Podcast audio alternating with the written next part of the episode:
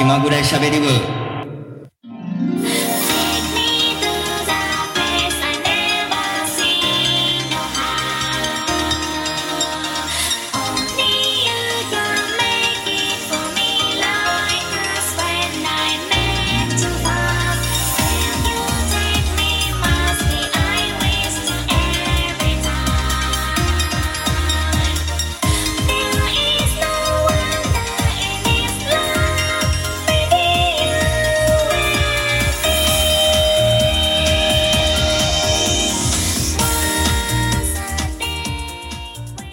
んにちは。気まぐれしゃべり部お相手キャミーです。今日も外界15分ぐらい喋っていこうかなと思います。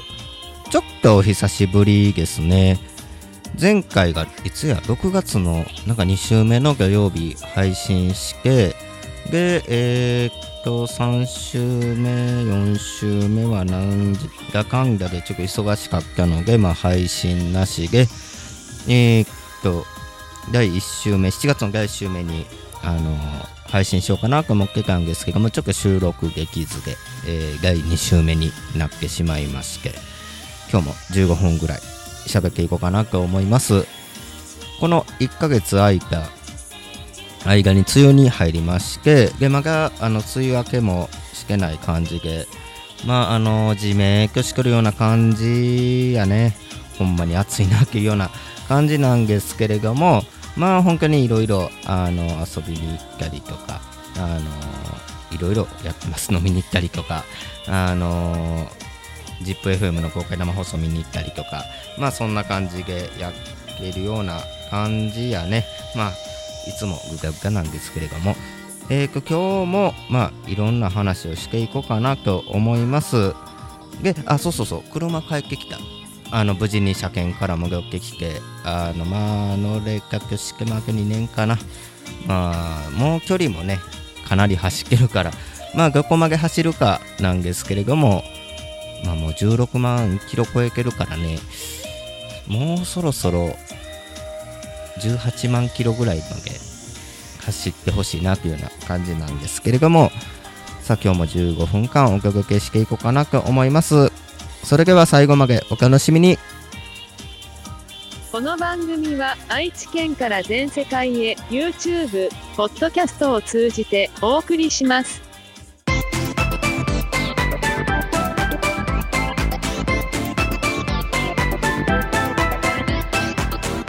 気まぐれしゃべり部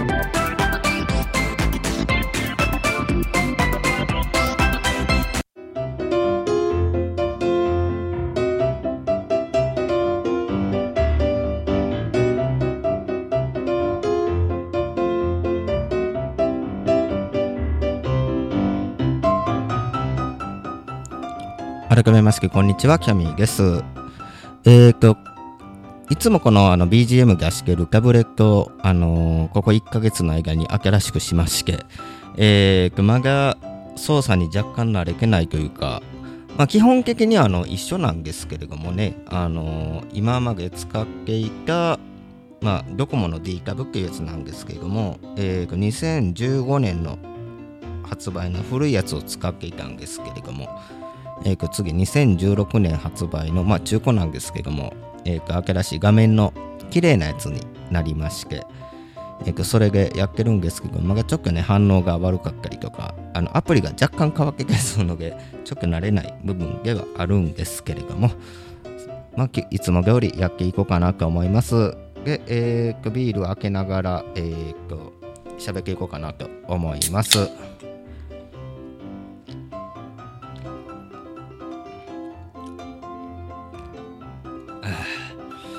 で、えっ、と、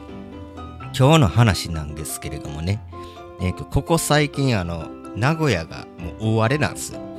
もう台風来たんちゃうかなというぐらいの大荒れで。で、その大荒れっていう内容が、え名古屋の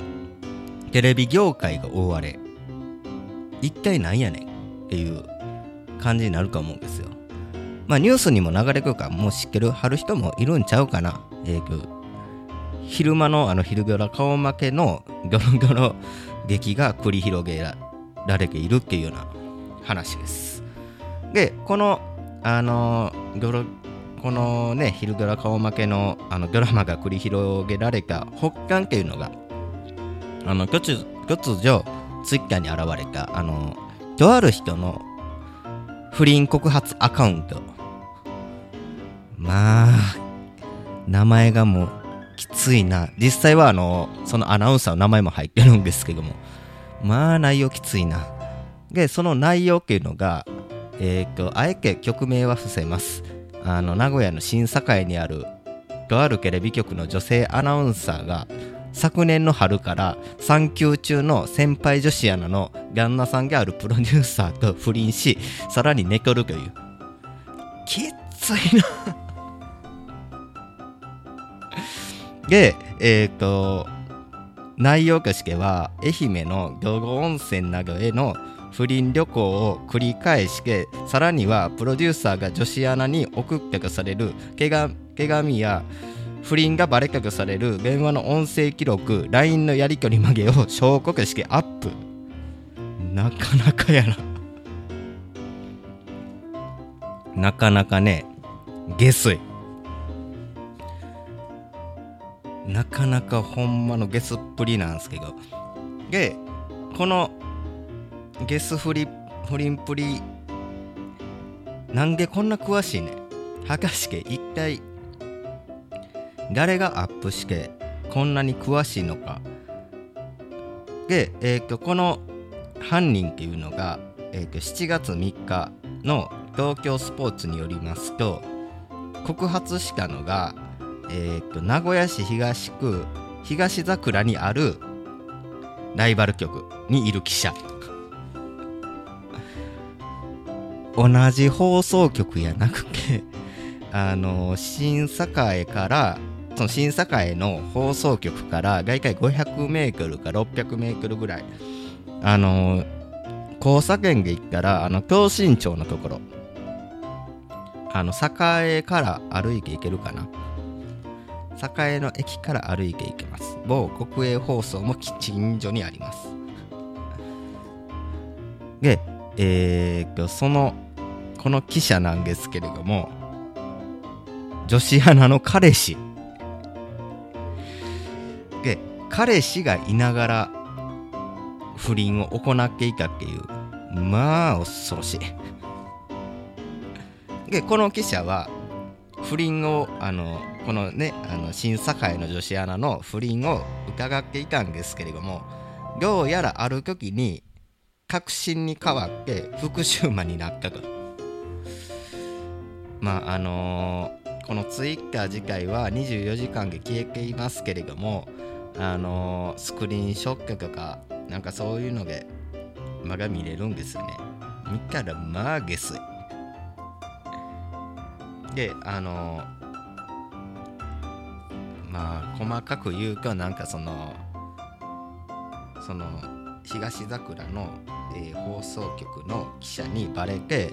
でその不倫の相談をバレか相談をしておってなんかそのプロデューサーが新栄のテレビ局のプロデューサーが来いよみたいな感じで言ったらその女子アナが奥さんにバレるのが嫌だからそれはやめてほしいみたいな感じ。でえーっとまあこんなあの大荒れの中あの実は巻き込み事故を食らった人までいまして、えーとそれが、えーと東桜の放送局の某男性アナウンサー。あえて名前は出しません、えこのアナウンサー6月末であの実家の仕事をするためにその東桜の放送局を会社歯科医ですけれどもあのその放送局のホームページのプロフィール削除のタイミングとまたこの不倫騒動が発覚した人同じやったっていうのであのインターネット上には彼氏はこのアナウンサーやっていう話が広まってしまってであのその当事者のアナウンサーがえーっとツイッターの方にあの、まあ、長い文章を出してたまたま一緒やっけそれでなんかあらぬ疑いをかけないと自分じゃないっていうの。あのまあ釈明じゃないけどあの事実を否定するっていうような形にはなっているんですけども。でこの問題の審査会のアナウンサーえっ、と今番組出演を見合わせています。でプロフィールが削除されています。この葬儀は一体どうなるんでしょう？まああのまあ、今までね不倫とかあのベッキーの不倫とかあの矢口真理の不倫とかあのあったけどもなかなか下水なこれも。あの審査会にあるねあのーあえて名前は言いませんけれどもチャンネルが5チャンネル。でえーっと東桜にある、えーっとチャンネルが1回1チャンネル。名古屋の。もうねえげつないね。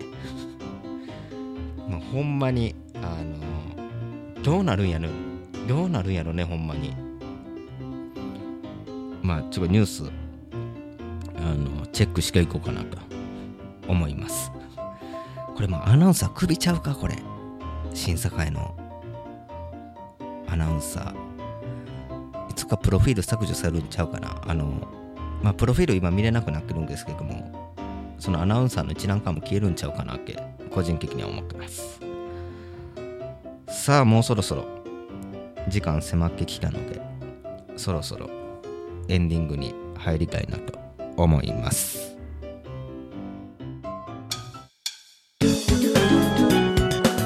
しゃべり部。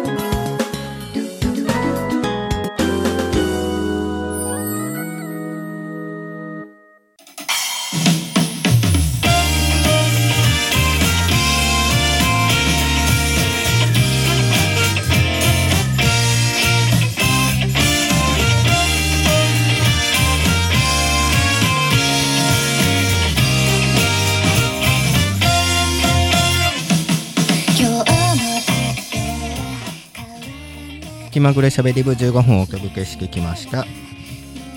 番組か番組では皆さんからのメッセージ受付中です。